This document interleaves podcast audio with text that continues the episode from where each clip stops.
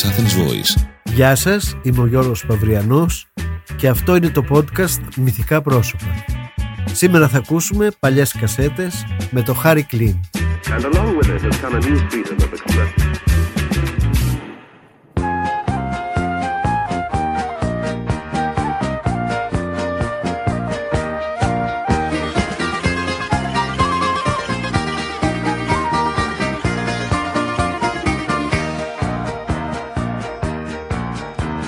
Σαν ήμουνα κι εγώ μικρό παιδί. Ρωτούσα για να μάθω κάθε τι. Ρωτούσα κάθε μέρα τον μπαμπά και τη μαμά Να μάθω πως γεννιούνται τα παιδιά. Κοιτούσε ο μπαμπάς μου τη μαμάκα μου κλεφτά Και μου λέγαν κι δυο τα λόγια αυτά. Ουγγαγκα μπουμ μπουμ χι καπαγκουμ γκαγκα Αουγγιγι αουγγιγι βακαλαγα ουγγαγκα ουγγαγκα μπουμ μπουμ χι καπαγκουμ γκαγκα Αουγγιγι αουγγιγι βακαλαγα ουγγαγκα Υπήρχε μια εποχή στην Ελλάδα, στο τέλος της δεκαετίας του 70, που δεν είχαν εμφανιστεί ακόμα τα CD και ο μόνος φορέας ήχου που κυκλοφορούσε παράνομα ήταν οι χιλιάδες, για να μην πω τα εκατομμύρια, πειρατικές κασέτες. Αυτές οι κασέτες ήταν αντίγραφα από τις νόμιμες και περιείχαν μουσικές από όλα τα είδη. Λαϊκά, σουξέ της εποχής, δημοτικά, ρεμπέτικα, αντάρτικα, ξένα τραγούδια, κασέτες με θρησκευτικούς ύμνους, κασέτες με κλασική μουσική. Μου λέγαν οι δασκάλοι στο σχολείο Πως για να μάθω πρέπει να ρωτώ Ρωτώντας παίρνει βόλτες στο μυαλό σου το αργό Και ρώταγα συνέχεια κι εγώ. Τι πώς και πού και ποιος και πότε κι όταν και γιατί Και μου λέγα τραβώντας μου τα αυτή. Ουγγαγκα μπουμ μπουμ χι καπαγκουμ γκριλιγκαγκα Αουγγιγι αουγγιγι παγαλαγα ουγγαγκα Ουγγαγκα μπουμ μπουμ χι καπαγκουμ γκριλιγκαγκα Αουγγιγι αουγγιγι παγαλαγα ουγγαγκα Μέχρι και κασέτα πορνό έχω ακούσει όπου οι πρωταγωνιστές επειδή δεν υπήρχε εικόνα ήταν αναγκασμένοι να περιγράφουν κάθε σκηνή. Το πιο ωραίο ήταν ότι πάνω στην ερωτική πράξη εκτός από όσα λέγονταν ο σκηνοθέτης είχε βάλει και τον ήχο του Σομιέ. Έτσι άκουγες στο Σομιέ να τρίζει αργά στην αρχή τρίτσι, τρίτσι, τρίτσι, τρίτσι και μέχρι την κορύφωση γινόταν όλο και πιο έντονο. Τρίτσι, τρίτσι, τρίτσι, τρίτσι, τρίτσι. Αχ. Ρωτούσα στη δουλειά το διευθυντή Γιατί δεν ανεβαίνουν οι μισθοί Γιατί θα πρέπει να ψωνίζω εγώ στη λαϊκή Και να έχω γίνει εικόνα μαγική Γιατί να τη βολεύω συνεχώς με δανεικά Και εκείνος μ' απαντούσε φιλικά. Ουγγαγκα μπουμ μπουμ χι καπακουμ γκριλιγκαγκα Αουγγιγι αουγγιγι μπακαλακα ουγγαγκα Ουγγαγκα μπουμ μπουμ χι καπακουμ γκριλιγκαγκα Αουγγιγι αουγγιγι μπακαλακα ουγγαγκα Οι κασέτες αυτές μπορεί να ήταν παράνομες αλλά τις έβρισκες παντού. Στη λαϊκή, στις ταβέρνες, στα καφενεία, στο δρόμο, στα πανηγύρια, παντού. Ακόμα και δισκάδικα υπήρχαν που ήταν άφθονα τότε και σου έφτιαχναν με το αζημίωτο την κασέτα της αρεσκίας σου. Τις παράνομες αυτές κασέτες τις πουλούσαν συνήθως ή μαύροι ή γύφτοι και υπήρχε ένα ολόκληρο παράνομο κύκλωμα που τους εφοδίαζε με καινούριο υλικό. Ο γιώκας μου ρωτάει συνεχώς Μπαμπάκα μου τι πά να πει φτωχός; Τι πά να πει κονόμα, τι θα πει θα φας καλά; Παιδί είναι και ρωτάει για πολλά. Του φτιάχνω χαρακτήρα, του μιλάω σοβαρά Και πάντα τα απαντάω καθαρά Ουγγαγκα μπουμ μπουμ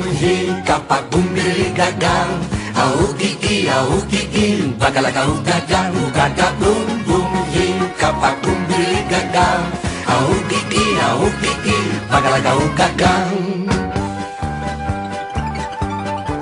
Ουγγαγκα μπουμ μπουμ χι καπαγκουμ γκριλιγκαγκα Αουγγιγι αουγγιγι μπακαλακα ουγγαγκα Ουγγαγκα μπουμ μπουμ χι Καπακουμπιλικακά Αουκικί, αουκικί Μπακαλακα ουκακά, ουκακά μπουμ μπουμ χι Καπακουμπιλικακά Αουκικί, αουκικί Μπακαλακα ουκακά, ουκακά μπουμ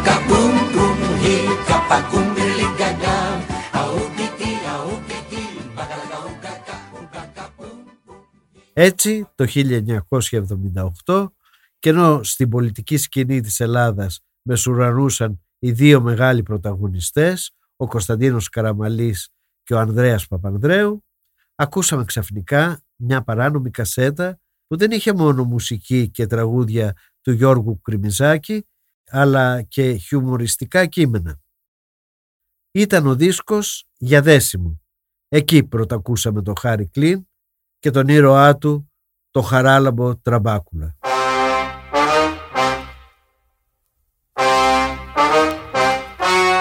Το γνωστόν τέρας του Λοχ Νες, το περίφημον τέρας της ομονίμου λίμνης της Σκοτίας, ενεφανίστη χθες εκτάκτος εις την λίμνη του Μαραθώνος.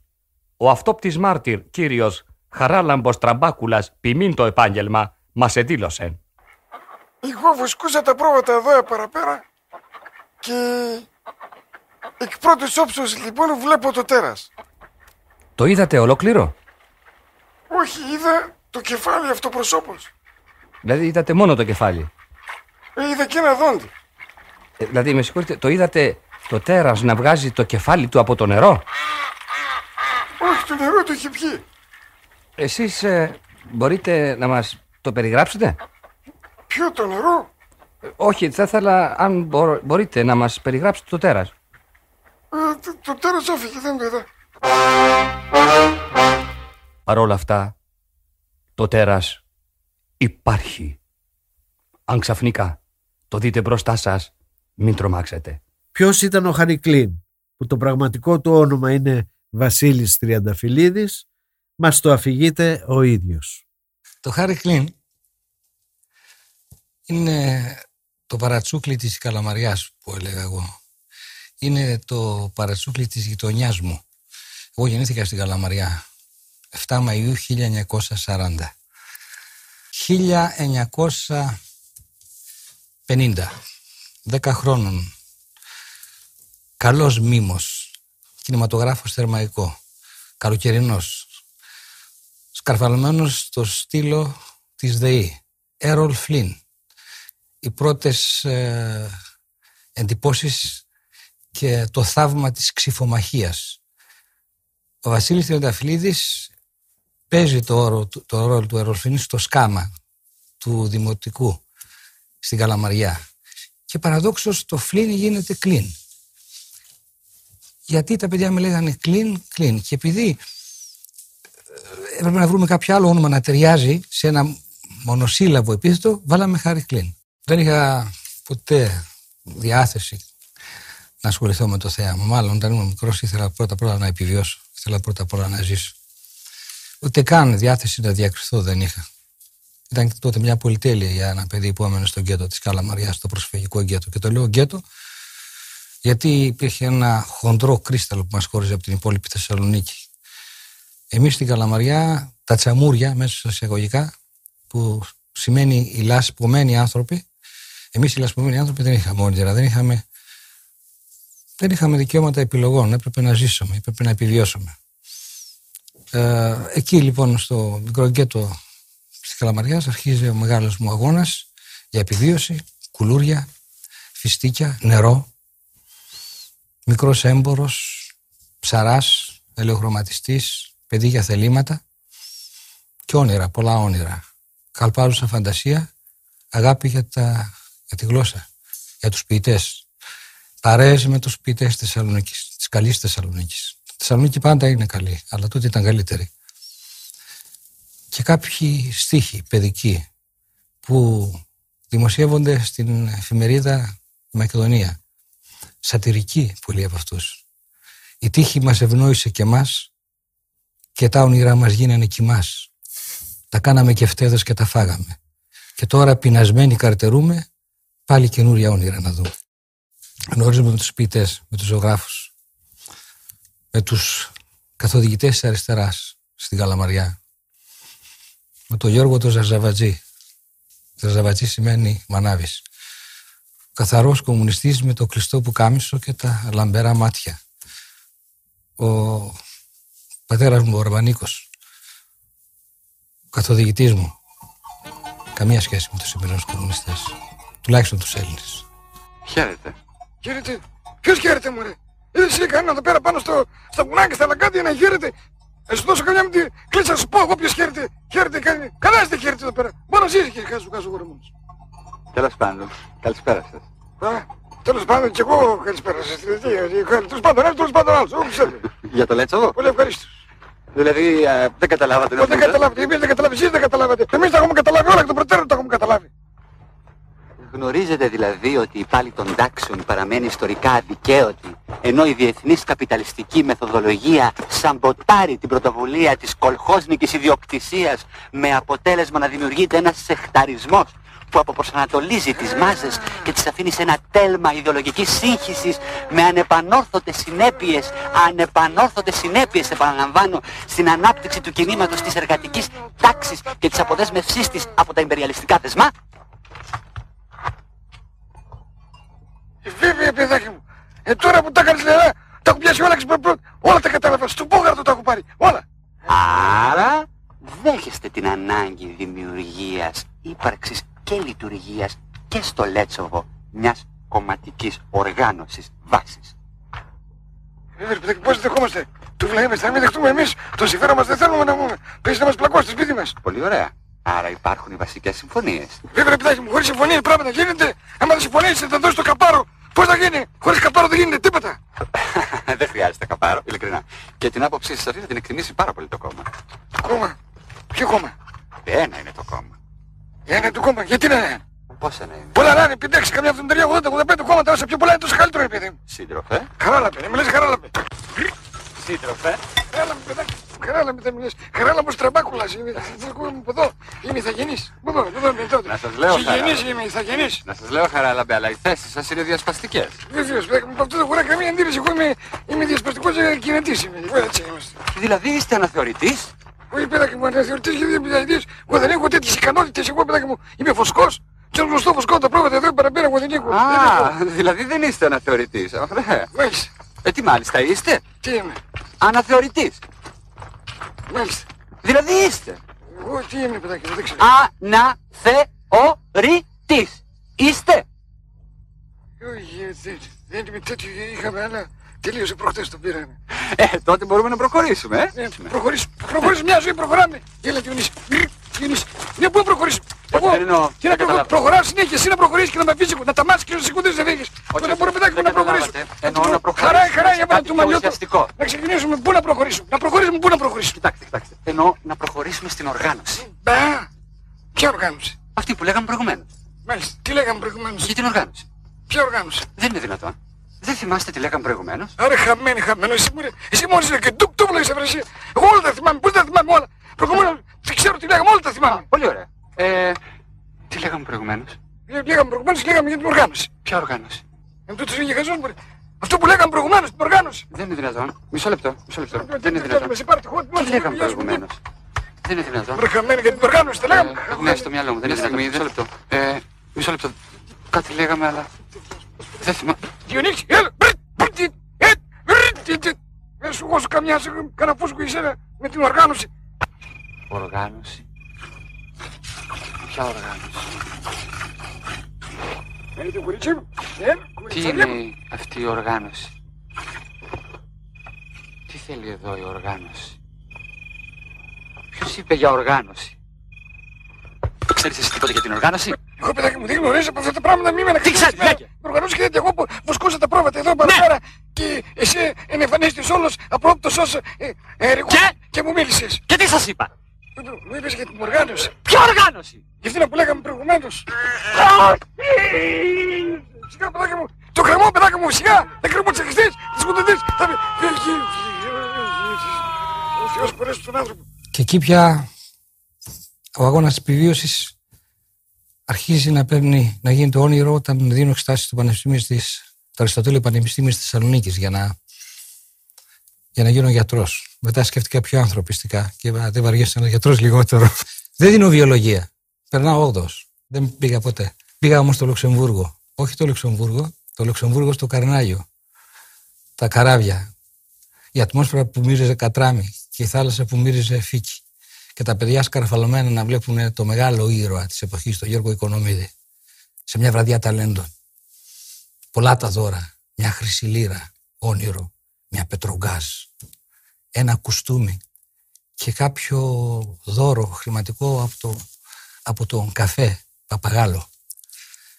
Και τα ταλέντα, τα τάλαντα να περνάνε μπροστά από τον Οικονομίδη και ο Βασίλης ο Τριανταφλίδη να ρωτιέται και να ρωτιούν ταυτόχρονα και οι άλλοι, οι δικοί του, οι φίλοι, που ήταν σκαρφαλωμένοι πάνω στο, στο καράβι. Μα γιατί δεν πάνε να πάρεις τα λεφτά; Φίλοι μου αγαπημένοι, όλα είναι όμορφα, όλα είναι αισιόδοξα και η ψυχή μας κάνει κυρίες μου και κύριοι ένα περίπατο μέσα στη λίμνη της Γαλήνης. Όλα είναι ωραία. Είναι ένα στην πλατεία του Συντάγματος, μεθυσμένο λιγάκι, τον πλησιάζει ένας άλλο, του λέει: Με συγχωρείτε, πού πάει αυτός ο δρόμος; Και του λέει ο μεθυσμένος: Δεν με συγχωρείτε, εδώ είμαι. Ναι, κάθε μέρα που είμαι εδώ είναι, δεν έχει πάει.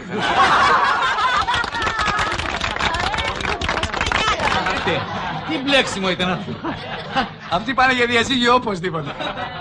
Στο καλό, τι είναι. Ε, Και τώρα, τώρα ποιος θα τραγουδήσει, ποιος; Έχω προσέξει ένα νεαρό, ε, δηλαδή πήρε το μάτι μου ένα νεαρό. Εσείς, εσείς, ο διστακτικός, εσείς, ελάτε. Δεν ξέρω ποιος με έσπρωξε. Πάντως τα λεφτά τα πήρα. Και τη λίρα και την πετρογκάζ. Με τον Γιώργο Οικονομίδη, με αυτό το τέρας. Έναν πολύ σπουδαίο Έλληνα καλλιτέχνη που φρόντισε πρώτος να αδικήσει τον εαυτό του και μετά να τον αδικήσουμε εμείς. Γιατί και εμείς τον αδικήσαμε. Αλλά πρώτα φρόντισε ο ίδιος να αδικήσει τον εαυτό του. Και μετά ένα τηλεγράφημα. Έλα γρήγορα γραφείο μου, Πατησίων 10 Αθήνα. Το τρένο, κλασική διαδρομή Λιανοκλάδη. Ομόνια και εγώ χαμένος. Ξενοδοχείο η Ελλάς 1958 Οκτώβρης. Και εγώ πεινασμένος. Και μετά η πρώτη εμφάνισή μου στο Άλσος. Και αδυναμία να βγω στη σκηνή. Γιάννης Φλερή, πάρε το κοστούμι μου, τα ίδια μέτρα. 48 κιλά και οι δύο. Και βγήκα στη σκηνή με τον Γιώργο Οικονομίδη. Και έτσι ξεκίνησε.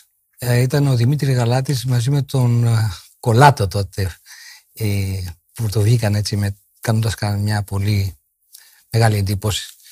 Και εγώ έπαιξα τον προγα- πρωταγωνιστικό ρόλο σε αυτή το, στην ταινία μικρού μήκους.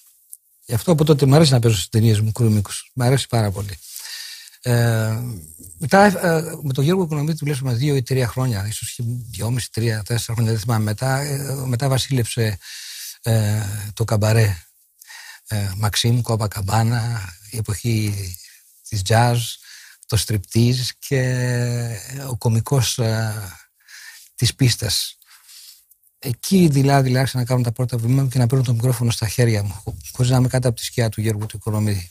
Άρχισα να επικοινωνώ με τον κόσμο, άρχισα να λίγο αυτό το διάλογο. Είχα προβλήματα, όχι γιατί δεν με καταλαβαίνανε, αλλά αλλιώς εννοούσα εγώ αυτού- αυτή την επικοινωνία και άλλα θα ήθελα να ήταν τα θέματα μου. Με στεναχωρούσε πάρα πολύ ε, που υπήρχε αυτή η ηθογραφία. Ήθελα μέσα μου, σαν πόντιος όπως ήμουν μικρός, ήθελα, αυ- μου άρεσε πάντοτε να, να, να ασχολούμαι με, τε- με σάτυρα και όχι με το αστείο αυτό καθ' αυτό. Ήθελα να έχω κάποια επιθετικά στοιχεία. Και ίσως ήταν και αιτία που έφυγα από την Ελλάδα. Έφυγα το 1965 για τον Καναδά.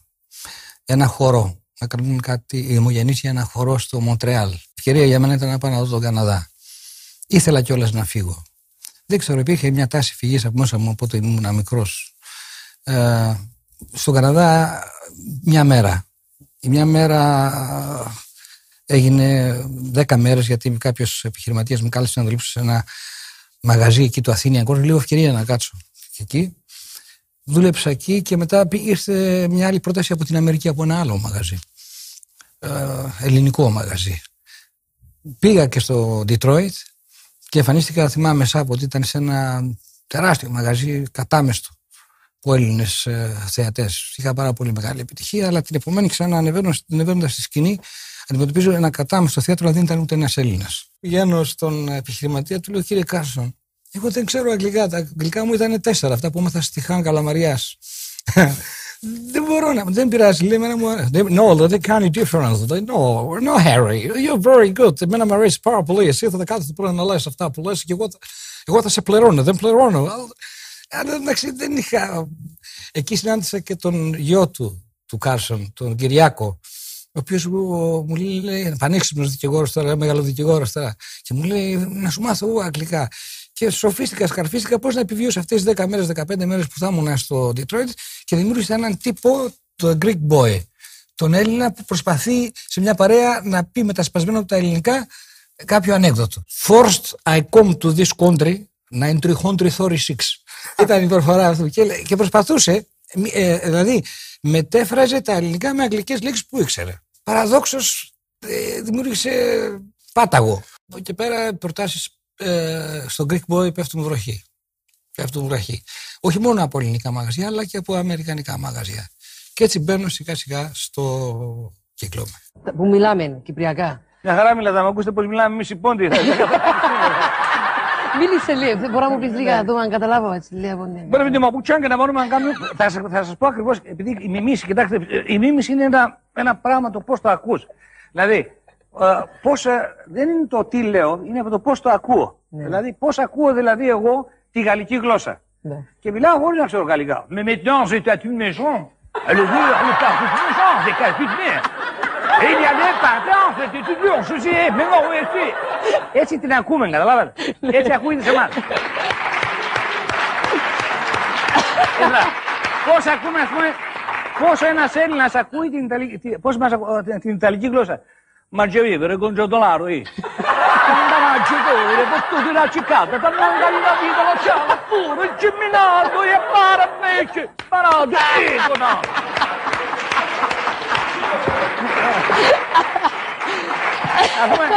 πώς, α- πώς ακούμε; Την Ιαπωνική, την Ιαπωνική γλώσσα. Μουρομ, μουρομ, να, να, σου, μουρομ. Μπορεί να σαν να γιαλούν. Μπορεί να να, δεν είναι μια φορά, πάνω.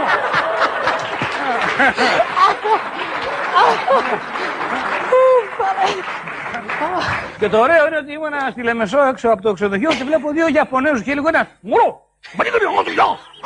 Μα τι κάνει αυτό, γεια! Μουρί, γεια, γεια, γεια!» Και έδειχνε στον άλλον μια επιγραφή. Κοιτάγω και, λέω, και βλέπω μια αυτό και λέει Μουταγιάκα. Λέω What, what do you mean? Του λέω, what do you, what do you want? Μουρί, γεια, μουρί, μουταγιάκα, μουταγιάκα.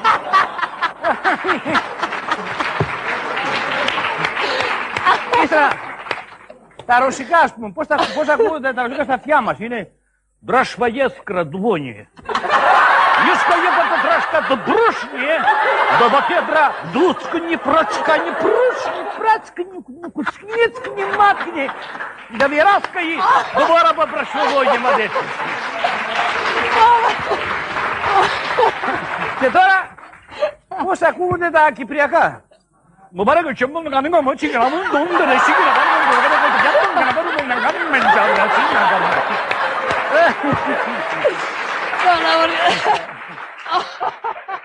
Μέχρι να φτάσω στο Σικάγο που ήταν ο σημαντικότερος σταθμός της καριέρας μου. Εκεί γνωρίζουμε με όλους τους μεγάλους κομικούς του underground που λέμε, τους περιφερειακούς κομικούς.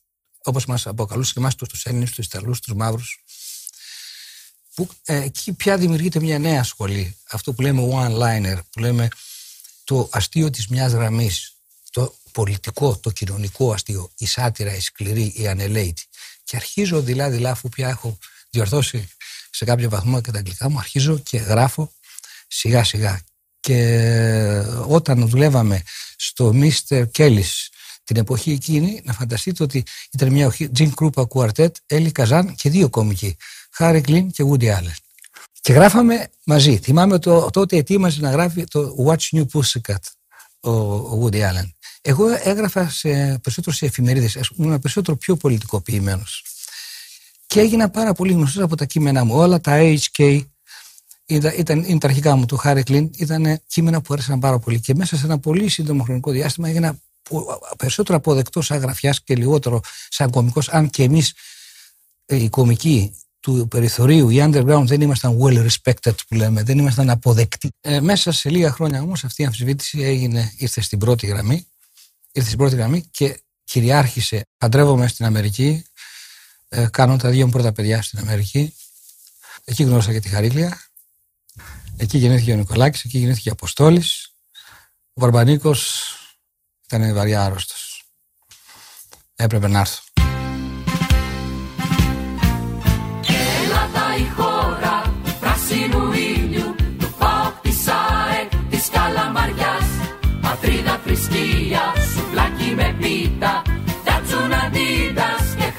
Της γραφιάς. Ελλάδα η χώρα του πράσινου ήλιου Του ΠΑΟΚ της ΑΕΚ της Καλαμαριάς. Πατρίδα θρησκεία Σουβλάκι με πίτα Τάτσουν αντίδας και χάνει της γραφιάς. Τσαρούχι, Ρόλεξ, Νακμπάρ, Ρεπόρτερς και JR Με χόντα η Ελλάδα προς τη δόξα τραβά. Με μάρτς ορθοδοξία και με μια ζεμπεκιά Να την η Ελλάδα ανάσκελα Ελλάδα η χώρα του πράσινου ήλιου του ΠΑΟΚ της ΑΕΚ της Καλαμαριάς. Πατρίδα θρησκεία, σουβλάκι με πίτα. Δάτσουν αντίδας και χάνει της γραβιάς Έλληνες, που οδηγείται η πατρί σήμερα Ποιος κυβερνά αυτόν τον τόπο Ποιος το γα... αυτόν τον τόπο.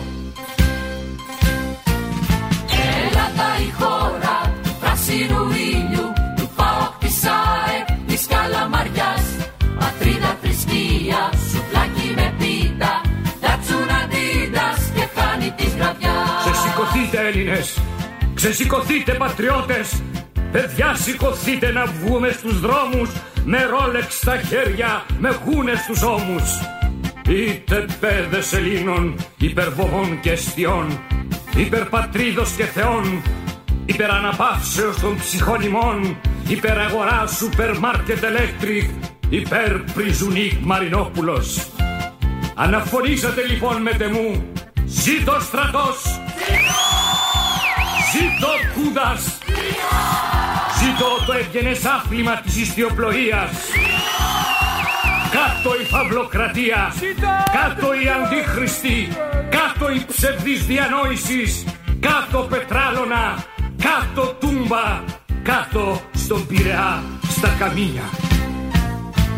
Ελλάδα η χώρα του πράσινου ήλιου του ΠΑΟΚ της ΑΕΚ της Καλαμαριάς. Πατρίδα θρησκεία, σουβλάκι με πίτα Δάτσουν αντίδας και χάνει της γραβιάς Έλληνες κινδυνεύουμε. Οι ανθέληνες αφανίζουν τα όσια και τα ιερά μας. Στην Ακρόπολη θα υψώσουν το στυροδρέπανο Στο Λευκό Πύργο θα υψώσουν τη σημαία της Κίνας. Στη Μητρόπολη θα αναρτήσουν τη φωτογραφία του Γερουζέλσκι. Και στον Πειραιά, στο στάδιο Καραϊσκάκη Θα υψώσουν τη σημαία της δυναμό Μόσχας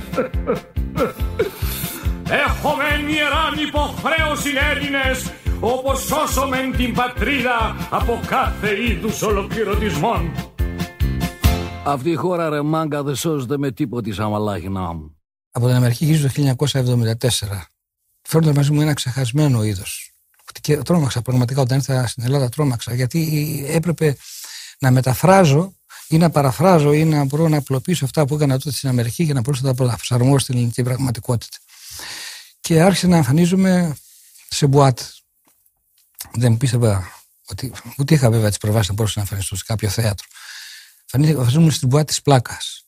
Και μου έκανε, πάρα, μου έκανε πάρα πολύ μεγάλη εντύπωση το γεγονός ότι όλε καταγράφαν αυτούς τους μονολόγους. Για πρώτη φορά έβγαινα και έκανα μονολόγους. Τους έκανα ακριβώς όπως έκανα στην Αμερική. Μόνο που αυτή τη φορά τις έλεγα στα ελληνικά. Ήταν αυτή η σκληρή πολιτική κοινωνική σάτυρα. Σάτυρα, καθαρά σάτυρα. Και αυτή η επικοινωνία με το κοινό. Αυτό όμως κυκλοφορούσε. Το, το έβλεπα, το άκουγα το, στην Ομόνια, το άκουγα στη Θεσσαλονίκη, κυκλοφορούσε σε κασέτες. Οπότε λέω κάποια στιγμή γιατί αυτό να μην το κάνω εγώ; Αυτά τα πράγματα αφού τα αγοράζει ο κόσμος θα τα κάνω δίσκους. Α είναι καλά ο Γιώργος Οπετσίλα, ο οποίος τον οποίο ο πρώην σύζυγος της Μούσχουρη από το τρίο Κανσόνε, με τον οποίο συνεργαστήκαμε πολλά χρόνια, πήγαμε μαζί στη, στην Κολούμπια. Δεχτήκαν να κάνουμε ε, μια δοκιμαστικά να ακούσουμε 100 δίσκους. 100 δίσκους γίνανε 100.000. Το, ο δίσκος για δέση μου ήταν μια, ένα smash hit που λέμε, ήταν μια πολύ μεγάλη επιτυχία. Και από τότε και ακολούθησαν 13-14 περίπου δίσκοι και σιγά σιγά μπήκαμε και στον χώρο του θεάτρου. Είσαι εδώ. Τι έγινε; Είσαι εδώ. Α, έχουμε επισκέψεις. Έτσι λέει το παραμύθι.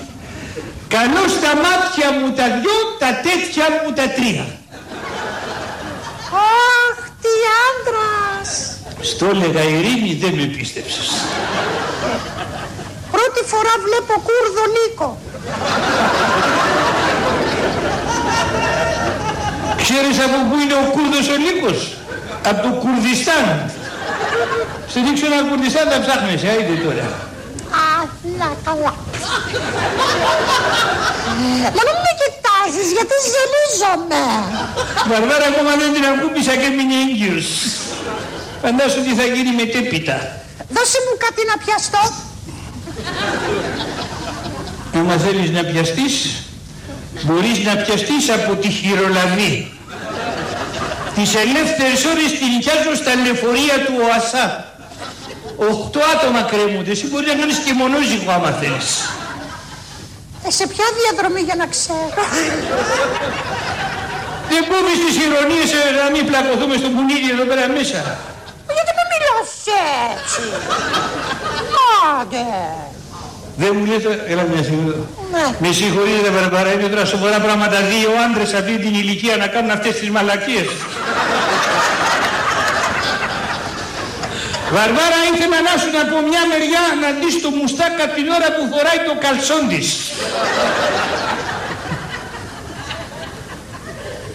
Μπαλδαρότσια, μπαλδαρό, μπαλδαρό. Ω, συμφωνώ. Δεν με λες, Να σου πω. έλα πιο κοντά. Ναι. Ε, ε. Πάρε αυτή τη μαλακία που είσαι. Δεν με λες, τον μπορούμε να χάλδρο τσακάλδρο πιλερίνι, πράσινο σκουφίτσα και Εσύ είσαι αυτή που λένε η περίφημη πράσινο σκουφίτσα; Καλέ το πράσινο σκουφίτσα, κοκκινό σκουφίτσα. Εντάξει. Όταν βλέπεις το κοκκινό Ε, καπέλο. Καλά, τι κάνεις, μπορεί να έχουμε και κανένα χρωματισμό, τι έγινε να πούμε; Ε, Δεν μου λέει το πράσινο, έλα εδώ μωρή κοτσίνος σκουφίτσα να σε ρωτήσω κάτι, δεν με λες; Ναι. Τον τώρα τσακάλδρο πιλερίνι. Τι είναι αυτό καλέ; Κάνε μια μετάφραση, ρε Αλέξανδρε. Α, ρωτάω, μπαλάρα τσιμόν χαλδρου πιλτρί κανδαρίο και ναι. Α, ξέρω και φτιάχνω και λουκουμάδες. Άλλο ρωτάω, μωρή, λέω, τον τόλα μπατσάλ καλδρου πιλτρί κανδαρίο, το πράγμα σου λέω, γι' αυτό κόκκινο είναι. Κουλέ, τι λες. Φάντε. Δεν μου λες τέτοιο, δεν θέλω. Δεν θέλω να μου λες τέτοιο. Μου κόβεις τη... Ε, ε, λίγο πιο πάνω.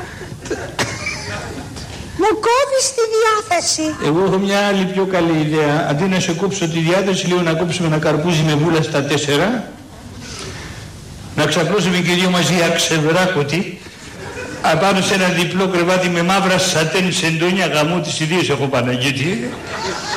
Να φωνάξουμε την Ειρήνη και τον άντρα της να τραβάνε βίντεο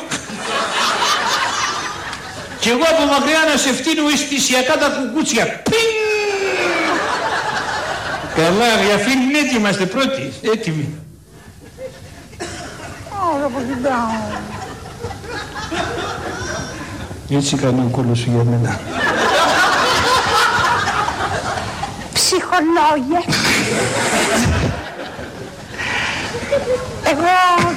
Να σου πω κάτι μουστάκα, άμα θέλεις μια συμβουλή μεταξύ μας, έτσι. Μην τον παίρνεις το ρόλο τόσο καλά, μπορείς στο τέλος να σε μείνει και κουσούρι.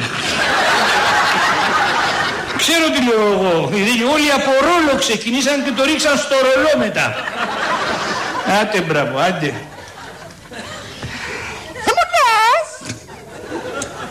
Εγώ τώρα ήθελα να είμαστε δίπλα από ένα τζάκι Ναι, και να ανάβει το κούτσουρό σου για μένα. πού να ανάβει το κουτσουρό μου; Στο τζάκι. Γιατί χωράει; Γιατί το δικό μου το κούτσουρο τελευταία έχει πετάξει παρακλάδια. Να ανάβει εννοώ για μένα από πόθο. Από τι; Από πόθο. Και να κάνουμε παθιασμένο έρωτα όλο το βράδυ. Σε έχω πει 150.000 φορές θα κάνω την εφάρα μου, σε έχω πει Νταλταρά ματσάλ ρίο καπαλδί. Δεν μπορώ, σε λέω το βράδυ είμαι απασχολημένος μόνο την ημέρα. Το βράδυ δεν μπορώ, έχω Γιατί δουλειά. μπορείς το βράδυ; Βοηθάω το Μητροπολίτη Αττικής στις ολονυχτίες. Μαζεύουμε τα κουράτια και τα κάνουμε τουρσί. Φύγε να μη σε πλακώ. Μην, ακου, μην, ακουμπάς, μην ακουμπάς τα σίδερα, σκουριάζουν. Μ' αρέσει να σε πιάνω, μ' αρέσει να σε πιάνω. Δεν με λες. Δεν μ' αρέσει να σε πιάνω. Θα παίξουμε και οι δύο πιάνο μετά. Έλα, άσες μαλακίες. Κοίτα πως σε κοιτάει η κοπέλα. Δεν μου λες, ο γαμπρός σου σε έχει δει ποτέ έτσι. Σε να σε πει μπαμπά. Το γαμίσαμε το νούμερο και ψόφισε, τέλος πάντων. Αλλά τι θα πεις τώρα, Σέξπιρ βλέπουνε. Που λες; Σου είπα να μην ακουμπάς τα σίδερα γιατί σκουριάζουν. Μ' αρέσει να σε κουμπάω. Θέλω να σε ρωτήσω από... Από τέτοιο πώς πας. Δηλαδή θέλω να σου πω από, από μηχανή πώς πας. Από μηχανή. Θέλει να μάθεις; Ναι. Εντούρο. Μεγάλου χειρισμού. Ναι. Εγώ για παπάκι το φουντέτο. Εσύ το παπάκι το είδες, την εξάτμιση δεν πρόσεξε. Κάνετε κάνε καμιά βόλτα ρε ξυφτυλισμένο, κάθομαι για σχολείο τώρα να μάθω. Καταρχήν αυτό που, θέλ- που σημαντικότερο είναι αυτό που θέλουμε να πούμε παρά είναι αυτό που θέλουμε να δημιουργήσουμε σαν τύπο. Τι θέλουμε να πούμε; Όταν δηλαδή ε, δημιουργούμε έναν τύπο, τον Τραμπάκουλα ή το Μίτσο ή το Βασίλη. Με που λες δικέ μου αραγμένο στον ακάλυπτο και πίνω το φραπεδάκι μου τις 48 ζάχαρες. Αυτός πίνει 48 ζάχαρη γιατί του έχει λείψει ζάχαρη. Του δίνουμε λοιπόν το βιογραφικό του. Λέμε ο Βασίλης έχει αυτή την ηλικία, γεννήθηκε τότε, έχει αυτά τα χούλια, είναι παντρεμένος, έχει τόσα χρήματα, κάνει αυτή τη δουλειά της συγκεκριμένη. Και δίνουμε. ε, Εγώ τι ήθελα να κάνω, ήθελα να βγάλω ελιογραφικά πάντοτε, σατυρικά, να κάνω το πορτρέτο του νέου Έλληνα. Να είναι σημαντικό όμως, ουσιαστικό. Να έχει ουσία. Δηλαδή να μην φτάνει απλά και μόνο ο λόγος του να είναι σημαντικός, αλλά και η προσωπικότητά του είναι εξίσου σημαντική και να είναι ισοζυγιασμένη. Όταν ένα, θα- θε- ένα θέαμα δεν αξίζει, είναι χιδαίο. Όταν ένα θέμα αξίζει, ή ένα θέαμα αξίζει, δεν μπορεί να είναι χιδαίο. Διακόπτουμε για ένα μικρό διαφημιστικό διάλειμμα και σε λίγο ο Χάρη Κλίν θα είναι πάλι μαζί μας.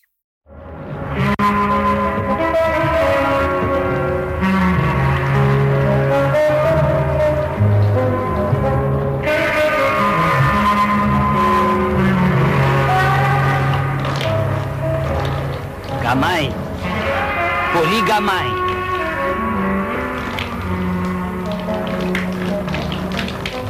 Αυτό συνέχεια γκαμάει. Εμείς τι κάνουμε βρε παλικάρι;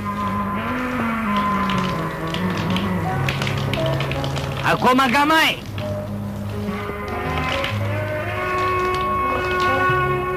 Βρεάκι γκαμάει. Γκαμάει. Μια ζωή γκαμάει.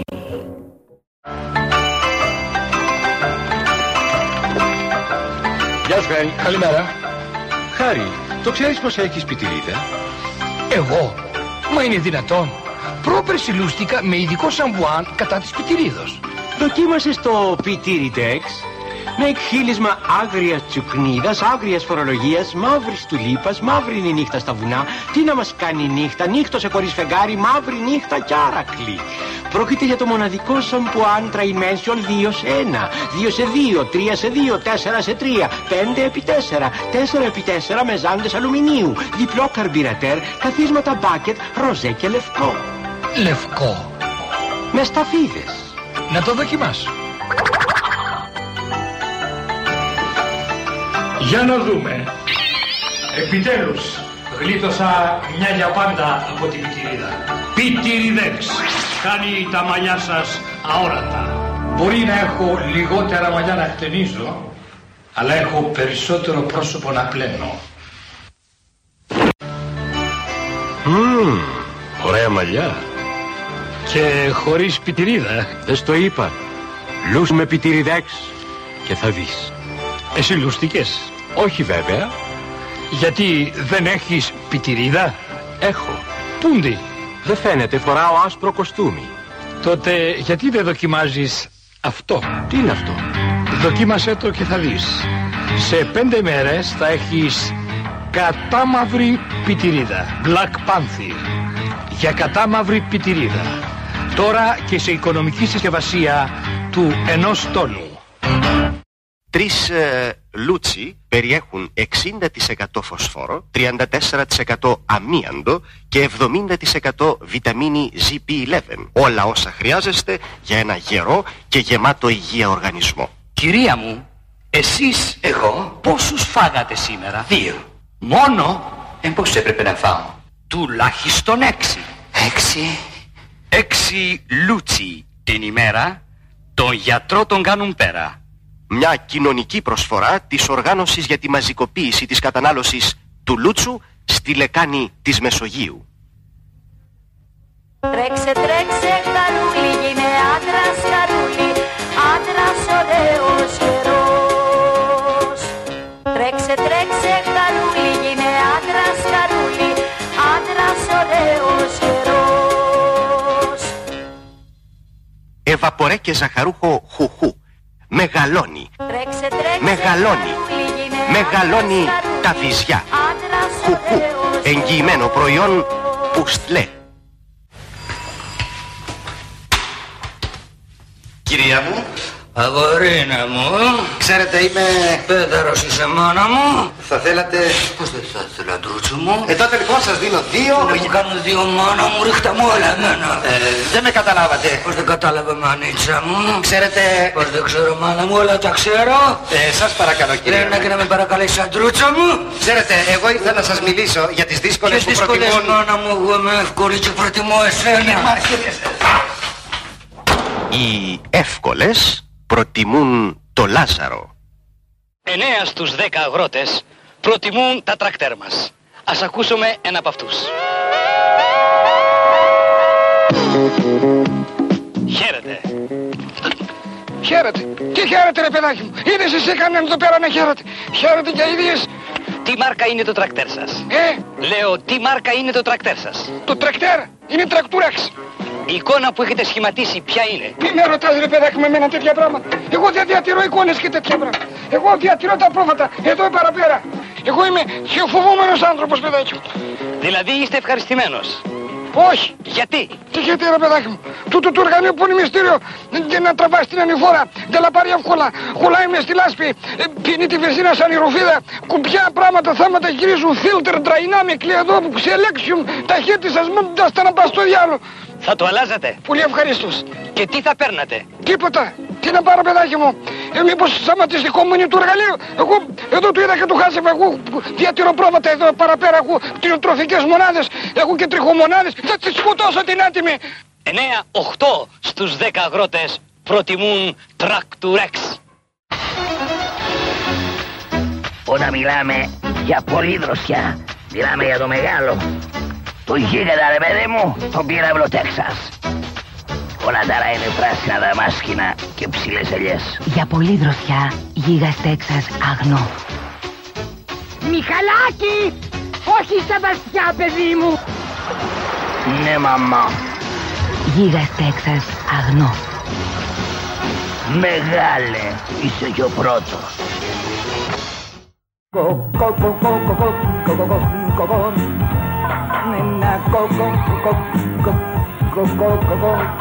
Δώσ' του ρε ένα κοκομίλ γιατί μέχρι να το πει θα τελειώσει η διαφήμιση να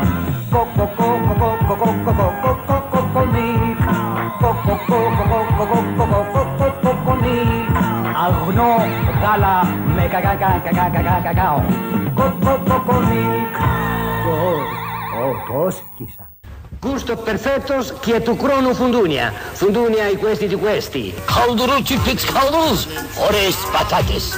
Για συνέχεια τώρα. Στάρω φουντούνια. Γιατί έχουν διπλό διαφορικό, τραβάνε στην ανηφόρα, είναι οικονομικά και αν ποτέ τα άλλαζα, πάλι φουντούνια θα έπαιρνα να Ondounia, avec diplôme volonté qui est tabalandeur de la compagnie de Monsieur Ronos. Afton, enfant de la patrie. Fundounia, le comme si, de comme ça. En de aspro pato. Chi è tu crono Fundunia? Fundunia è questi di questi. Hai capito? Fundunia salam, Fundunia malekom. Fundunia fatah. فندونيا والواحد والواحدة وقرلوا اللي بلي على اللي ما تدري ولا اللي دعوة سد واللي بلي على بوتا Φουντούνια από τη Best Foods. Από εκεί και πέρα η σάτυρα έχει το δικαίωμα. Καταρχήν όταν λέμε σάτυρα πρέπει να τη διαχωρίσουμε από αυτό που λέμε αίσθηση του χιούμορ. The sense of humor. Και ήταν αυτή η προσπάθεια που έγινε στο Σικάγο από τους κομικούς του περιθωρίου. Ήταν ένα, έναν απέδευτο αμερικανικό λαό, σατυρικά απέδευτο, όπως γιατί θα πρέπει να κάνουμε τη διαφορά ότι και είναι συγκρίσιμα τα μεγέθη. Ευτυχώς δηλαδή για τον ελληνικό λαό, γιατί ο ελληνικός λαός έχει, δεν, έχει, δεν είναι ανάγκη να διαβάσει ο Έλληνας. Είμαστε ίσως από τους λιγοστούς λαούς στην Ευρώπη, τη στιγμή που ένας λαός με τέτοια κουλτούρα διπλανός μας, όπως ο Ιταλικός, έχει χάσει την εθνική ταυτότητα του γέλιου του, είναι ένα σημείο αντίστασης ισχυρό, εξαιρετικά αδύνατο. Το στοιχείο αυτό της διατήρησης της εθνικής ταυτότητας του γέλιου μας και του άγραφου κώδικα της άτυρας που διατηρεί ο Έλληνας. Που όσο παράξενο και σας φανεί, ξέρετε ότι την εποχή που τα πρόσωπα αυτά, αυτά τα ιερά τέρατα τη υποκριτικής του ελληνικού κινηματογράφου περνάγαν από μια τρομακτική αμφισβήτηση, όπως και ο Καραγκιόζης. Ήμουν από τους ανθρώπους που έβαλα τα στήθια μου μπροστά, περασπίζοντας με έναν επιστημονικό, θα έλεγα, τρόπο τις ανεπανάληπτες αυτές παρουσίες του Σανιδιού και του Μπέρντε. Η κομμωδία, η σάτυρα δεν αλλάζει. Η κομική αλλάζουν θα ήταν ε, λιγάκι αντιδραστικό έως μηδενιστικό αν λέγαμε σήμερα δεν υπάρχουν κομικοί. Υπάρχουν κομικοί και πάρα πολλοί. Ίσως ε, είναι αυτοί που δημιουργούν ε, κάτω από δύσκολες και αντίξωες συνθήκες. Γιατί ας μην ξεχνάμε ότι ο Βασίλης ο Αυλονίτη και ο Κώστας ο Χατζηχρήστος δανείζομαι δύο ονόματα από τα ιερά αυτά τέρατα και τα λέω τέρατα γιατί στη χειρορεξία πιστεύω ήταν τέρατα. Φαντάζεστε αυτούς τους τεράστιους ογκόληθου να ήταν στα χέρια κάποιων σκηνοθετών Αμερικανών τι, πράγμα, τι, τι ρόλους θα παίζανε. Την εποχή του Αυλονίτη και του Κωνσταντάρα αυτή ήταν η στάρ. Την εποχή που ήταν πιο μεγάλη η οθόνη και δεν υπήρχε η μικρή οθόνη, αυτή ήταν η στάρ. Άρα έχουμε να συναγωνιστούμε αυτούς. σω σήμερα τα σημερινά παιδιά, σημερινοί νέοι ηθοποιοί, είναι πολύ πιο δύσκολο. Είναι πολύ πιο δύσκολο να συναγωνιστεί ένας συνάδελφός σου. Είναι θεμητό. Τη στιγμή μάλιστα που έχεις κάτι να δώσεις. Κυρίες και κύριοι, καλησπέρα σας και καλή κάλπη. Δεν νομίζω ότι θα μπορούσε να ήταν διαφορετική ευχή γιατί ήδη βρισκόμαστε σε προεκλογική περίοδο. Σε λίγο καιρό έρχονται οι εκλογές.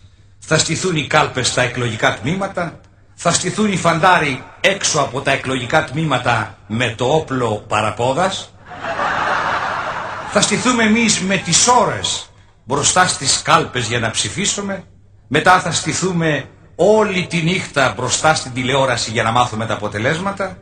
Και την άλλη μέρα το πρωί, ασχέτως αποτελέσματος, θα στηθούμε μπροστά στον καθρέφτη. Πάρτα μαλάκα θα λέμε, την έκανες πάλι τη μαλακία σου. Και την επομένη κιόλας των εκλογών θα κατέβουμε σύσσωμοι σε απεργίες, σε πορείες και σε άλλες δυναμικές κινητοποιήσεις γιατί λέει η κυβέρνηση έπαψε πλέον να εκφράζει την πλειοψηφία του ελληνικού λαού. Βρε δεν γαμιόμαστε λέω εδώ. Ειλικρινά ρε παιδιά δεν μπόρεσα ακόμα να καταλάβω τι τις θέλουμε τις εκλογές ε. Δεν κάναμε καλύτερα καμιά φασολάδα για να ησυχάσουμε. Γιατί εδώ που τα λέμε ρε παιδιά το μόνο πράγμα που εμείς οι Έλληνες μπορούμε να κάνουμε καλά είναι καμιά φασολάδα, κάνα παστίτσιο, κάνα μελομακάρουνο και διεθνώς δηλαδή γνωστή για το μουσακά μας είμαστε. Ποιος πούστης ξέρει το Μητσοτάκι. The famous Greek μουζάκα λένε. Δεν είπε κανείς the famous Greek Μητσοτάκης.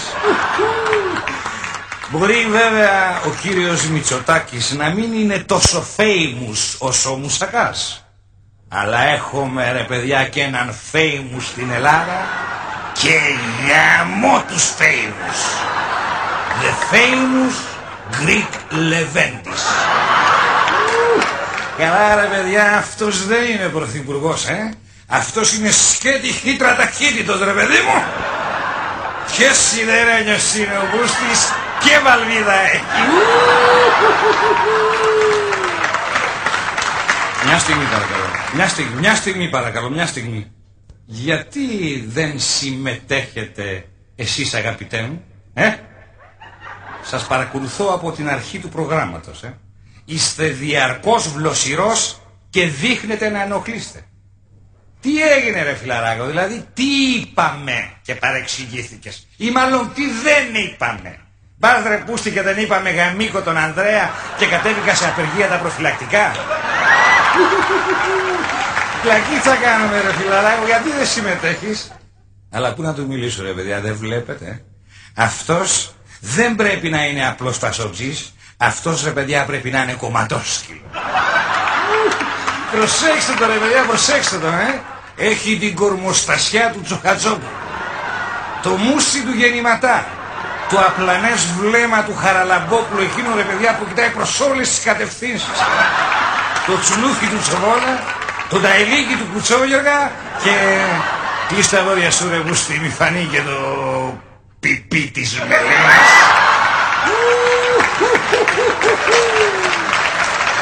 Μια στιγμή παρακαλώ, μια στιγμή, μια στιγμή.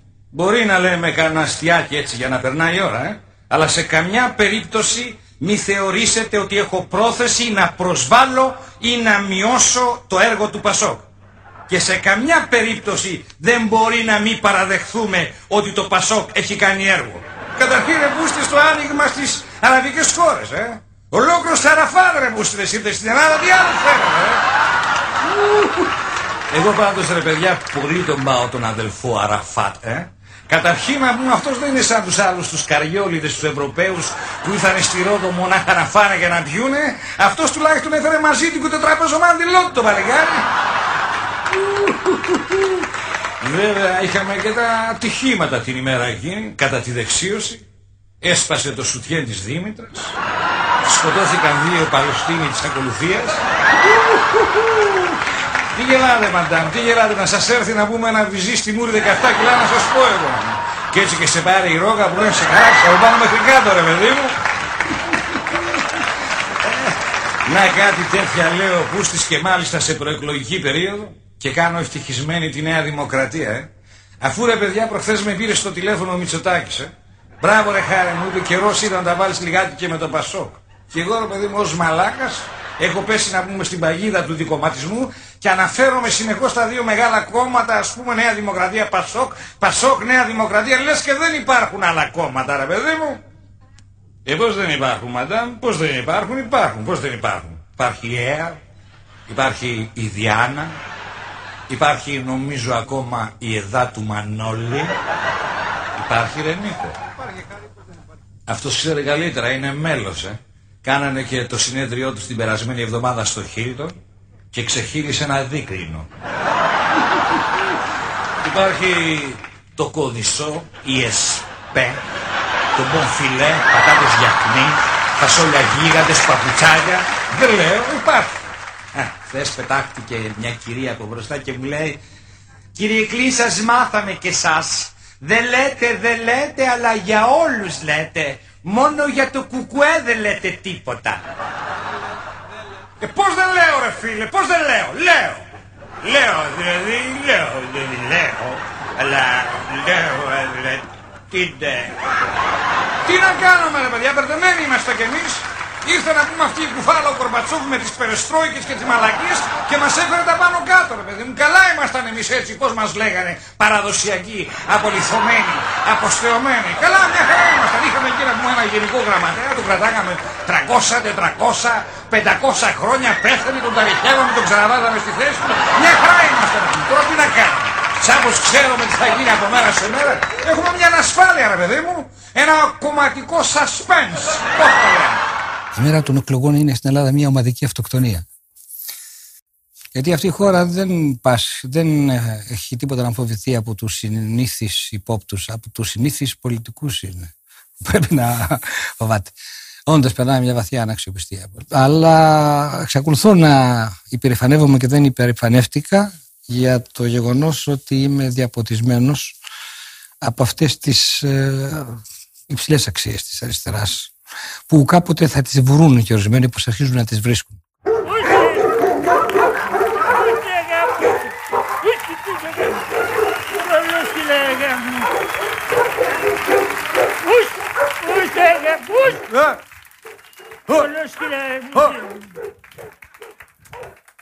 Άμα το κέρα. Το καλό μου το παντελόνι ρε πούσι.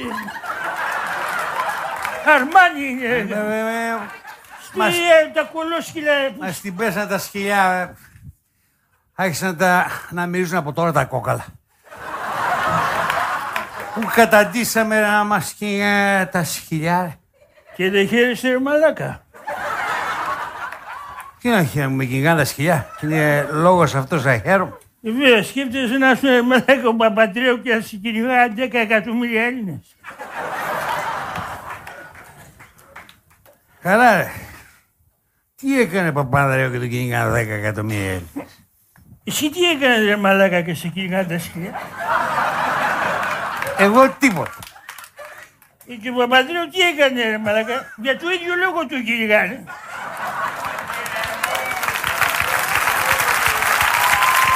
Αυξήσεις έλεγε, μισθούς έλεγε, συντάξεις έλεγε, λεφτά υπάρχουν έλεγε. Λαγούμε πετραχίλια που Και συνέβη. τώρα δεν έχουμε να ανάψουμε καντήλια. Εντάξει, μην είμαστε υπερβολικοί. Με το Πασόκ μπήκαμε στην Ευρωζώνη. Τι, χέστηκε φοράδα στο Γενή Τζαμίρ. Στην Ευρωζώνη μπήκαμε μαλάκα, στη λαϊκή να δω πώς θα μπορούσαμε να πούμε. Σε λίγο τα κούρια θα τα πουλάνε στο Λαλαούνι. Αλλά εσύ μισό ρε, Παπανδρέο δεν ψήφισες. Ε, Παπανδρέο δεν ψήφισες. ποια Πού κουφαλογρα- πας και περπατάς, σε κάνω μια ερώτηση και φέρεις. Ποια κουφαλογραβιέρα του τώρα. Παπαντρέο ψήφισε, μαλάκα, να ήμουν μαθησμένος εκεί τη μέρα. Είχα πιει, ρε μου.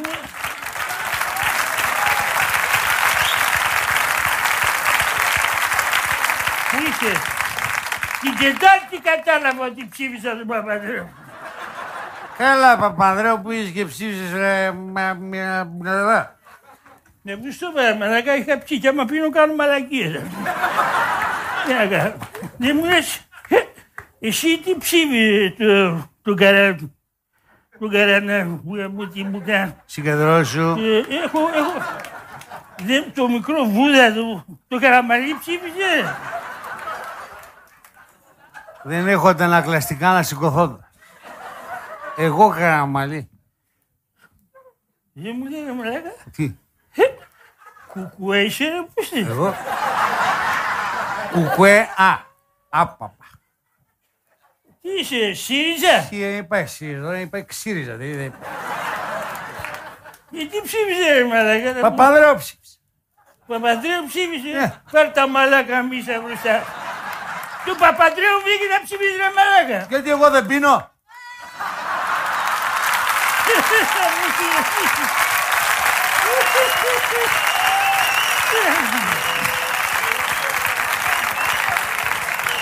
Τον είδες χθες; Εγώ τον είδα, ρε, που είσαι σαν το βασιλάκι Καΐλα, ήταν σε ελληνικές ταινίες. Με λένε, μαζευτήκαμε όλη η οικογένεια, ρε, που είσαι. βγάλαμε τα μαντήλια και κλαίγαμε. ρε, που είσαι. Κλαίγαμε. Και ο πεταλωτής είναι συντονιστή, ρε, που είσαι. Ο πεταλωτής, ρε, μου. Χεσμένος ήταν, τον είδα. Σαν βρεγμένη γάτα ήταν, ρε, μαλάκα. Αν δεν με ψηφίσετε, θα πάω εκλογές. Σαν τις γκόμενες, ρε, μαλάκα. Που λέει, άμα δεν με παντρευτείς, σε χωρίζω. Στα λέει άμα.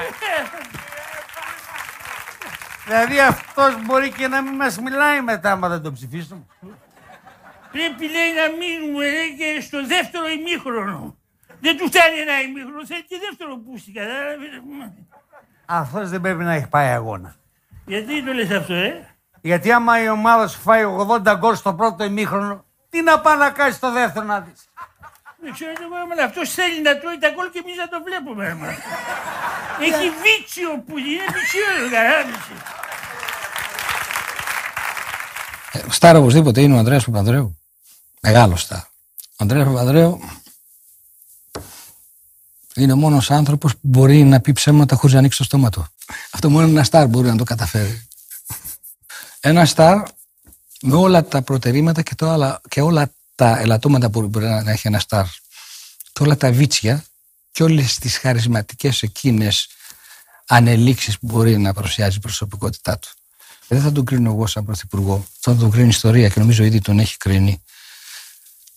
Ούτε για την οικονομία. τον τρόπο που αντιμετώπισε η οικονομία, ούτε με τον τρόπο που αντιμετωπίζει τα εθνικά μας θέματα. Ούτε για την. Δεν θα ξεχάσει όμως κανείς τα περήφανα νιάτα, τα τιμημένα γερατιά και την υπερήφανη εξωτερική πολιτική σε σχέση με μια παραπέουσα οικονομία. Για ένα πράγμα θα τον κρίνω τον Ανδρέα Παπανδρέου, που προώθησε σαν κυρίαρχο ήθος του λαϊκισμού σε αυτή τη χώρα. Και σήμερα η Ελλάδα περνάει αυτή τη βαθύτατη πολιτική, κοινωνική, οικονομική και πολιτιστική κρίση Γιατί αναγορεύτηκε σε κυρίαρχο ήθος ο λαϊκισμός. Ένας λαϊκισμός που ξεκίνησε από τη πολιτική ηγεσία του Πασό, μεταλαμπαδεύτηκε και προχώρησε και στα άλλα κόμματα που δεν χρειάζεται να συνεχίσει παραπέρα. Έσπηρε και άλλους πολιτικούς ηγέτες να προσπαθούν να μιμηθούν σχήματα και λόγους του παρελθόντος για να μπορέσουν να επιβιώσουν τη στιγμή κατά την οποία κάποιοι, ε, είναι κάτι παραπάνω από σίγουρο ότι το καινούριο θα βγει.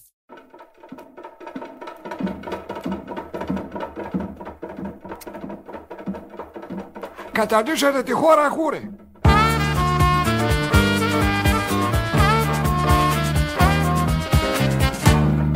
Η κατάσταση οδηγεί σε καταστροφή.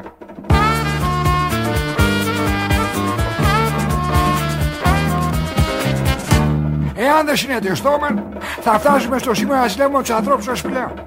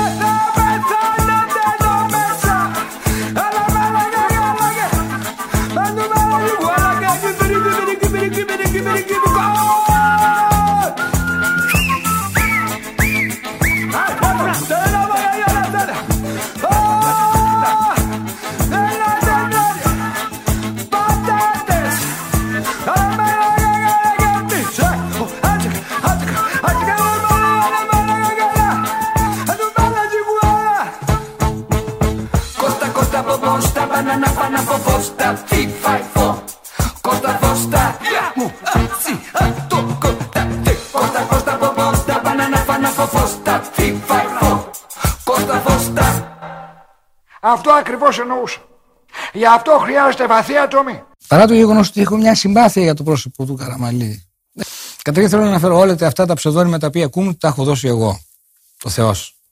Ίσως γιατί τον πρωτοείδα στον ελληνικό βορρά σε μια τεράστια φωτογραφία όταν περιμέναμε όλοι το Βούδα να, να, τον εννοώ Στεφανόπουλο να διαδεχθεί τον α, στρατάρχη πω πω τίτλοι το στρατάρχη Παπάγου ήταν μια φωτογραφία ενός ανθρώπου με φρύδια που θα το βλέπαμε τα επόμενα 50 ολόκληρα χρόνια. Υπήρχε, υπάρχει, υπάρχει ένα σύμπλεγμα ε, της δικής μου γενιάς απέναντι σε αυτό το πρόσωπο που ξύλουν τα τραμ που δεν σεβάστηκε το περιβάλλον που μας έμπασε στην Ευρώπη. Και ας μην ξεχνάμε ότι αν ο Καραμαλής ξεκίναγε τώρα ίσως θα ήταν σπουδαίος πολιτικός. Και ίσως είμαι ο μόνος άνθρωπος που του έκανε σωστή κριτική. Ήταν η εποχή, μια εποχή που πάλι περνάγαμε κάποιες ε, εξάρσεις ε, ξενυχτιού. Αυτές περνάει η Ελλάδα. Τώρα ποτέ κανείς δεν αναρωτήθηκε, επανέρχομαι, αφήνουμε το ένα θέμα ότι πάμε στα άλλο, δεν έχει καμία σημασία. Ποτέ δεν αναρωτήθηκε κανείς γιατί δεν θέλει να κοιμηθεί.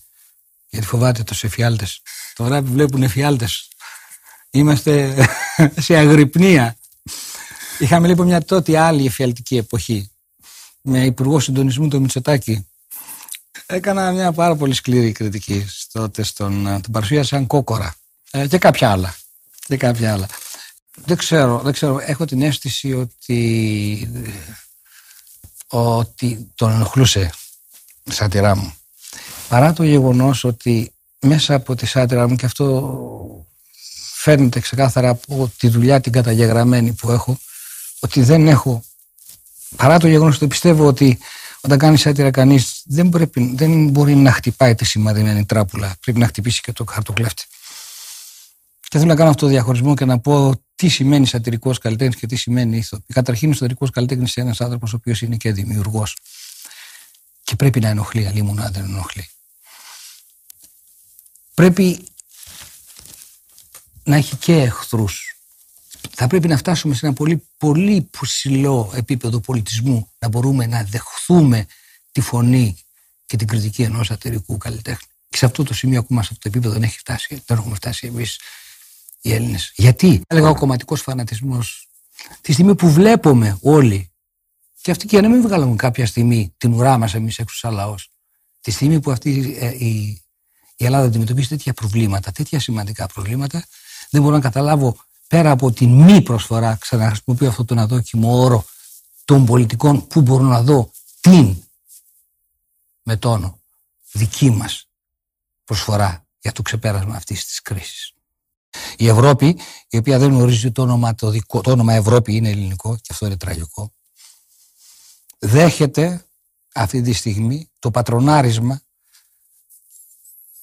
του γερμανικού μιλιταρισμού και δεν είναι σκληρό αυτά που ακούγεται, δεν είναι τόσο σκληρό όσο ακούγεται, γιατί αυτή τη στιγμή ζούμε ένα καινούριο ολοκαύτωμα και ας πάψει να μας συγκινεί η ταινία του Σπίλμπερκ όταν σφάζονται οι Παλαιστίνοι και όταν αιμορραγούν οι Κούρδοι. και όταν πρόκειται να αιμορραγήσουμε και σύντομα εμείς εάν δεν αφυπνιστούμε και αυτό, και αυτό δεν είναι προφητεία είναι μια σωστή εκτίμηση και νομίζω και εσείς την κάνετε αυτή την ίδια τη σωστή εκτίμηση και, όταν δεν, και δεν μπορούμε να αφυπνιστούμε και δεν μπορούμε να ομονοήσουμε και δεν, γιατί δεν μπορούμε να κατανοήσουμε την πραγματικότητα και δείχνει από μια μεριά πόσο ανίκανοι είμαστε να πείσουμε τους εταίρους μας για κάτι το οποίο είναι φανερό και ξεκάθαρο.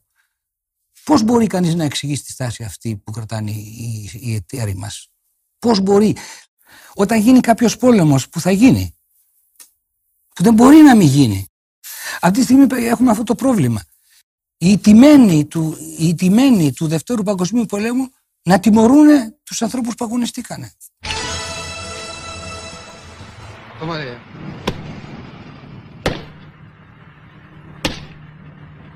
Papiere.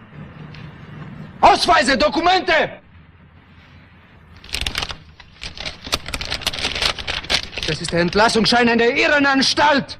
Wollen Sie uns hier führen, oder was? Lese bitte. Aufheben! Beckenbauer. BMW. Romy Schneider. Mercedes. Ich no speak Germania langer. Janis Janakis. Salmina. Halt er ist ein Feind des Reiches. Festnehmen und foltern, bis er gesteht, wer diese Salmina. Organisation ist. Juden wahrscheinlich. Ja, ganz wahrscheinlich. Abführen. Gut. Vorwärts! Vorwärts! Feiern! Ma Marlene Dietrich! Erin Fuchs! Stroheim! Fassbild! Otto Preminger. Ah ja. Romy Schneider. Nicht Romy Schneider. Romy Schneider kaputt. Άννα Σιγούλα. Αλλά τη Σιγούλα ήταν η Ιούδε, ιδιώτ. Ασχό. Με είναι Αγιανάκη. Διαφώ. Διαφώ. Εντάξει, ποιον είναι Αγιανάκης. Διαφώ. Ein gut gefarbt. Oh. Ας πω τι μας έδωσε το μπάσκετ. Μας έδωσε αυτό που μας λείπει, αυτό που μας υποσχέθηκαν οι πολιτικοί και δεν μας το δώσανε. Μας έδωσε περηφάνεια. Από αυτό πάσχει ο λαός. Από αυτό πάσχουμε, από αυτή την περηφάνεια πάσχουμε. Τώρα θα πείτε τι σχέση έχει ο Φασούλας με την εξωτερική πολιτική. Και όμως έχει πολύ μεγάλη σχέση. Εκεί, εκεί εισπράττουμε μόνο ήττε και τρώμε συνεχώς καρπαζές. Δεν μπορούμε να είμαστε περήφανοι. Δεν μπορούμε να είμαστε περήφανοι με, το, με τον με τον Παπούλια. Μπορούμε να είμαστε περήφανοι με τον Πολίτη. Μπορούμε να είμαστε περήφανοι με τον Γκάλι. Και κάτι άλλο. Στο μπάσκετ και στο ποδόσφαιρο με τα ψέματα δεν κερδίζεις. Είναι ένα άλλο θέμα το οποίο πρέπει να του μιλάμε ώρες για το ποδόσφαιρο. Για, αυτό, για αυτή τη μαγεία αυτού του σπορ που παίζεται ε, οπουδήποτε. Φαντάζεστε να παίξει η Ελλάδα στο τελικό του Μουντιάλ. Δεν πάβει να είναι όμως ένα όνειρο. Για φανταστείτε να κερδίσει η Ελλάδα το τρόπεο. Να φτάσει στο σημείο να κερδίσει τρόπαια. Αυτά που κέρδισε το μπάσκετ. Αυτοί που αγωνίζονται καταθέτουν χρήμα και μυαλό. Στην πολιτική παίρνουν χρήμα και δεν καταθέτουν μυαλό. Erevi Cazzalli, Verdino Giani, Cortondolate del Grande, posso da cartere senza vivere, pronto il cante cante babacula. E questo c'è cade, eh? Vivo. Lo porto Gonzalo calda di centro fuori, calciatore per tutti, torti e caldar vivere. Eh, ma cazzaldo, e tutto il console spettatori. Ah, piccolo Bernardo, eh? Facciatela vivere. E dopo non salta cartoni in tutti d'Italia. Per ronde carte, une, due, tre, quattro, per saldere, feldere, gildere. Ah, cazzalda, Romon Condori, capito? Θα παρακαλούσαμε όμως τώρα τον ε, διερμηνέα του μεγάλου προπονητή να μας μεταφράσει τι ακριβώς είπε. Το ένα τον είπε. Ναι, είπε άξον. Ασατάν το είπε ατός τι δεν και γρίξα. Παλαλίτσας όλα ναι, γρίξεις. Γιατί μένει παλά άλλο πράγμα ναι. Την πάλαν θα πέρω τερματοφύλακα. Θα δει την σοπάκ. Ο Πάκπα θα δει την στο Χαφ. Ο Χαφ θα παίζει το έναν δύο. Α παίζει και τρία-τέσσερα. Τι δεν κίνδων. Θα παίρνει την μπάλα. Θα δει το στο σέντερφορ. Θα τρέχει, άντο θα τρέχει. Θα γουταρεύουν τα να πάνε τι άλλο. Αυτό θα έρθει έναν τσαλιμό που κλατς. Αέτ. Θα παίρνει την μπάλα. Θα κρούσει ένα ποδά. Σάρο ποδά. Θα δει τη λάχταν. Και θα σύρει την μπάλα να πέσει στην τρύπα. Νεγρίξε. Αν και μπαίνει μπάλα στην τρύπα να πέσει. Τι δεν γίνεται. Χάσω να τον. Εγώ το λέω. Εγώ το λέω. Ευχαριστούμε λοιπόν τον μεγάλο προπονητή αλλά και τον διερμηνέα του για όσα πολύ ενδιαφέροντα μας είπε για το σημερινό παιχνίδι. Grazie anche io. E questo remember, eh? C'ho colore del sistema 1, 3, 4 conta la sfina per c'è della vivere e che carta cancia della vivere. Grazie cari amici greci e ci vediamo, eh? Ci volto dal sistema 1, 3, 4. Ah, arrivederci, arrivederci. Αυτή είναι η ζωή του Χάρη Κλίν με τα δικά του λόγια. Αυτές είναι οι απόψεις του για την Ελλάδα, την πολιτική και την καλλιτεχνία. Αντιφατικός, ομοφοβικός, μερικές φορές προφητικός, με ένα άνισο χιούμορ που άλλοτε φτάνει σε υψηλά επίπεδα και άλλοτε πέφτει στα χαμηλά, ο Χάρη Κλίν δημιούργησε ένα καινούριο τύπο, τον νεοέλληνα, που μπαίνει με όλα τα προτερήματά του και με όλα τα μειονεκτήματά του στο σαλόνι της Ευρώπης. Ωχ, Παναγία μου! Ένα μπούστι κοίτα ρε. Πώς την είδες στη δουλειά ρε φίλε; Εσύ στο χώμα και εγώ στη φυλακή, άμα λάχινα μου. Με συγχωρείτε, αλλά... Ξέρετε...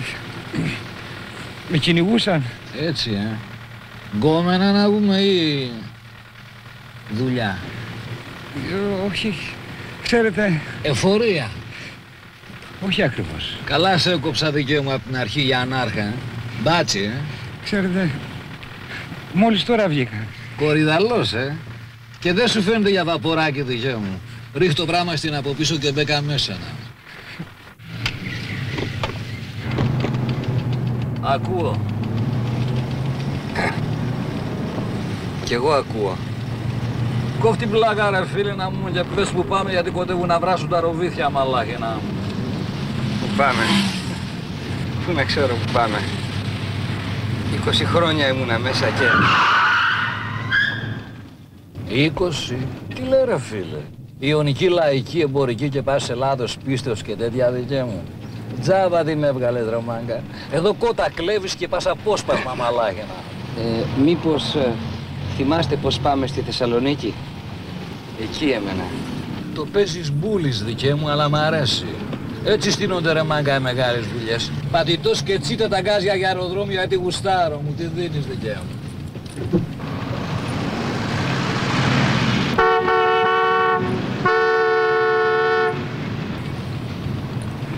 Μάνα μου η χωρίστρα σου. Να να κάνεις βρε. Κάνε σέντρα να τη δείξω δικιά μου. Πού πάει το παλουκάρι; Κάντι στο τσιπιτό και μπέκα μέσα. να. Τα πάντα ρί και ουδέν μπαίνει. Τι αξία έχει ο γάμος στην αγάπη μας μπροστά. Είναι κι άλλοι παντρεμένοι κι όμως ζουνε χωριστά. Ζαμπέτας. Οι σκλάβοι δεν έχουν να χάσουν παρά μόνο τις αλυσίδες τους. Καρλ Πάρξ! Bayern μπορούσε Μέχεν Γκλάμπαχ ένα μηδέν. Καρλ Χάινς Ρουμενίκε. Τελικά, τελικά που πάμε σύντροφε! Στα αεροδρόμιο! Στα αεροδρόμιο πάμε!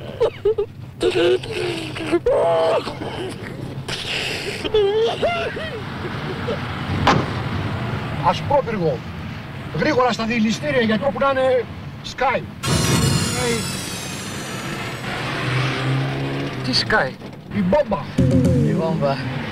Σε πόση ώρα σύντροφε; Έχουμε δεν έχουμε 10 λεπτά. Πειράζει ρε παλουκάρι άμα παγαίνει κανένας για ασπρόπυργο μεριά να τον επάρουμε. Ξυπηρέτηση θα κάνουμε. Μην χρονοτριβούμε. Η αποστολή πρέπει να επιτευχθεί στις 6 και 17 ακριβώς. Τι ώρα είναι τώρα; 6 και 8. Ακόμα 9 λεπτά ως την αιωνιότητα σύντροφε. Τι 9 λεπτά ρε παλουκάρι. Σε 5 λεπτά φτάσαμε. Άστα πάνω μου.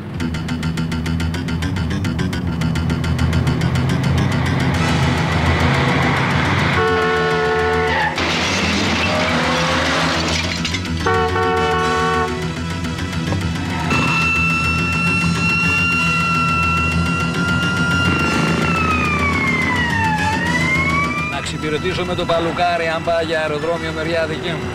Ψυχικό θα κάνω. Για πού ρε παλουκάρι; Πάτρα. Μπέκα μέσα. Μια στάση δική μου θα κάνουμε στον ασπρόπριγο να βάλει το παλουκάρι την πομπίτσα του στα δηληστήρια και μετά δική μου φύγαμε καρφωτή για πάτρανα. Μη μου το κάνεις αυτό, με σκοτώνεις. Το καράβι από την Περσία έφτασε στην Κορινθία και έχω να παραλάβω πράγμα. Άσπρο. Μη μου τη σπάς. Μαυράκι του Θεού. Πατάτα. Τεφαρίκι πράγμα, καϊνάρι, ε. Έχει δείγμα. Κάτι λίγο. Χασίς, μαριχουάνα, κύφ, γκάντζα, φούντα καλαμάτας, ρουσαλιό. Φως. Τράβα τζουρά και κάνε γύρα. Ρε συναγωνιστή, πού είσαι ρε συναγωνιστή. Πόση ώρα μας έμεινε ακόμα, αγάπη μου. Δεν με παρατάς ρε. Συναγωνιστή. Και εσύ και η μπόμπα σου. Σε μαγικά νησιά θέλω να βρεθούμε Εκεί που οι καρδιές ξέρουν να αγαπούν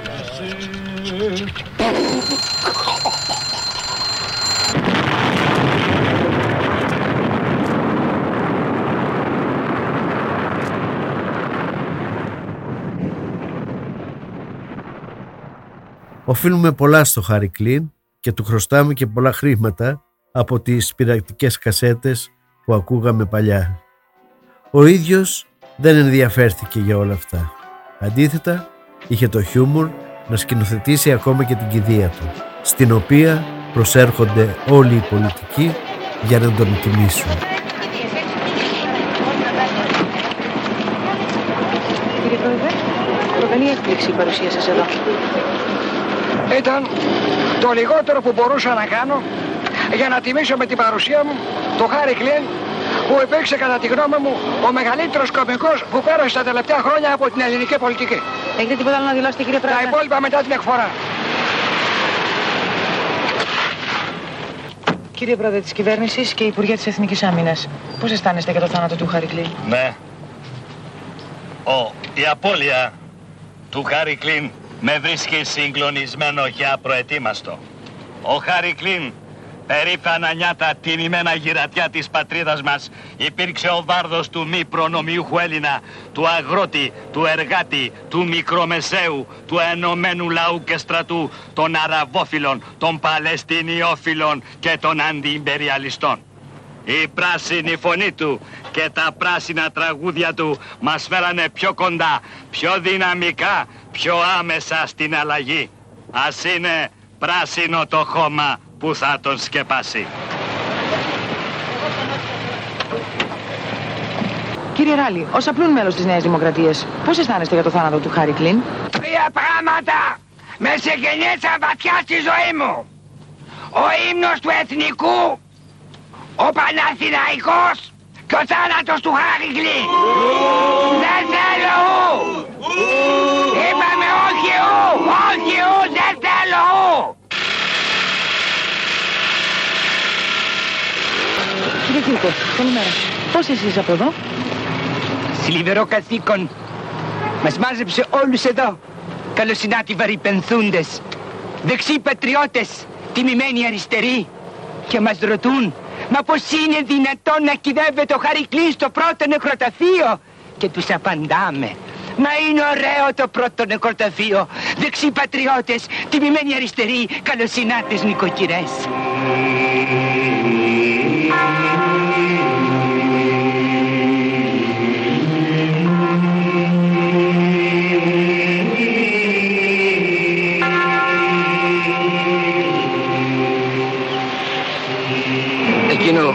Πραγματικά με στεναχώρησε είναι ότι δεν ήρθαν στην κηδεία μου ούτε ο Μπρέσνιεφ, ούτε ο Ρίγκαν, ούτε ο Μιτεράν.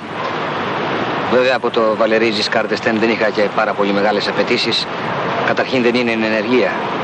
Ύστερα έμαθα ότι ήθελε να με κλάψει μόνος του στο σπίτι του. Από την πατρίδα μου όμως δεν έχω κανένα παράπονο και ως ζωντανό και ως αείμνηστο με τίμησε. Η πλατεία Χάρη Κλίν, πρώην πλατεία συντάγματος, θα θυμίζει πάντα στις επόμενες γενναίες το πέρασμά μου από τους χιλιοτραγουδισμένους δρόμους της Αθήνας μας. Θα πω ένα τραγούδι στο πιάνο για αυτά που κανείς δεν τολμά. Κι αν πω κάτι τι παραπάνω να μου φωνάξετε μαλακά, πιο μαλακά πες τα τουλάχιστον πιο μαλακά πολιτικός στο μπαλκόνι μιλάει και λέει πολλά.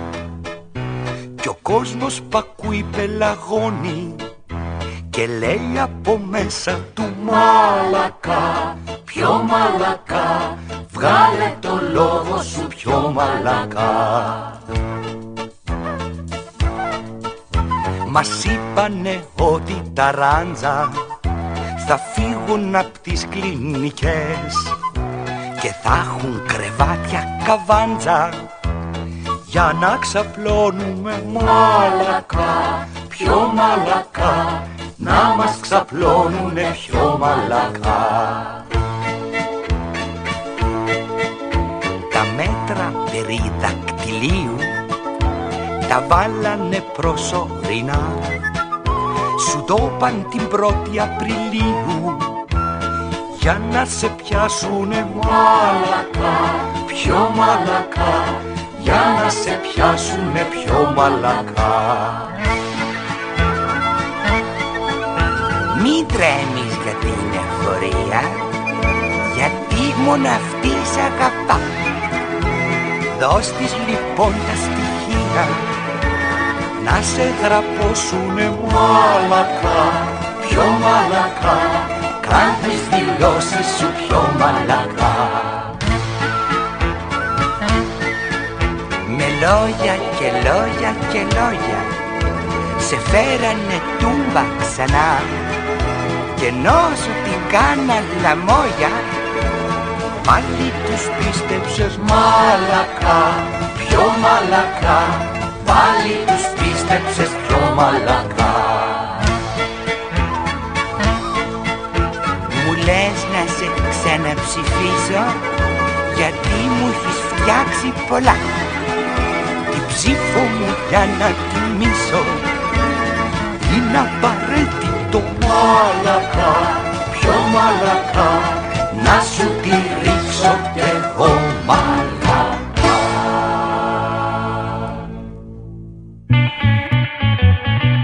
Ήταν το podcast Μυθικά πρόσωπα με τον Γιώργο Παυριανό. Αφήγηση σκηνοθετική επιμέλεια Γιώργος Παυριανός. Η ηχογράφηση έγινε από τον Άκη Μπελή στα Earth Sound Studios. Ήταν ένα podcast από την Athens Voice. Μπορείτε να ακούσετε τα podcast της Athens Voice στο athensvoice.gr και στο Spotify, στο Apple Podcast και το Google Play Music.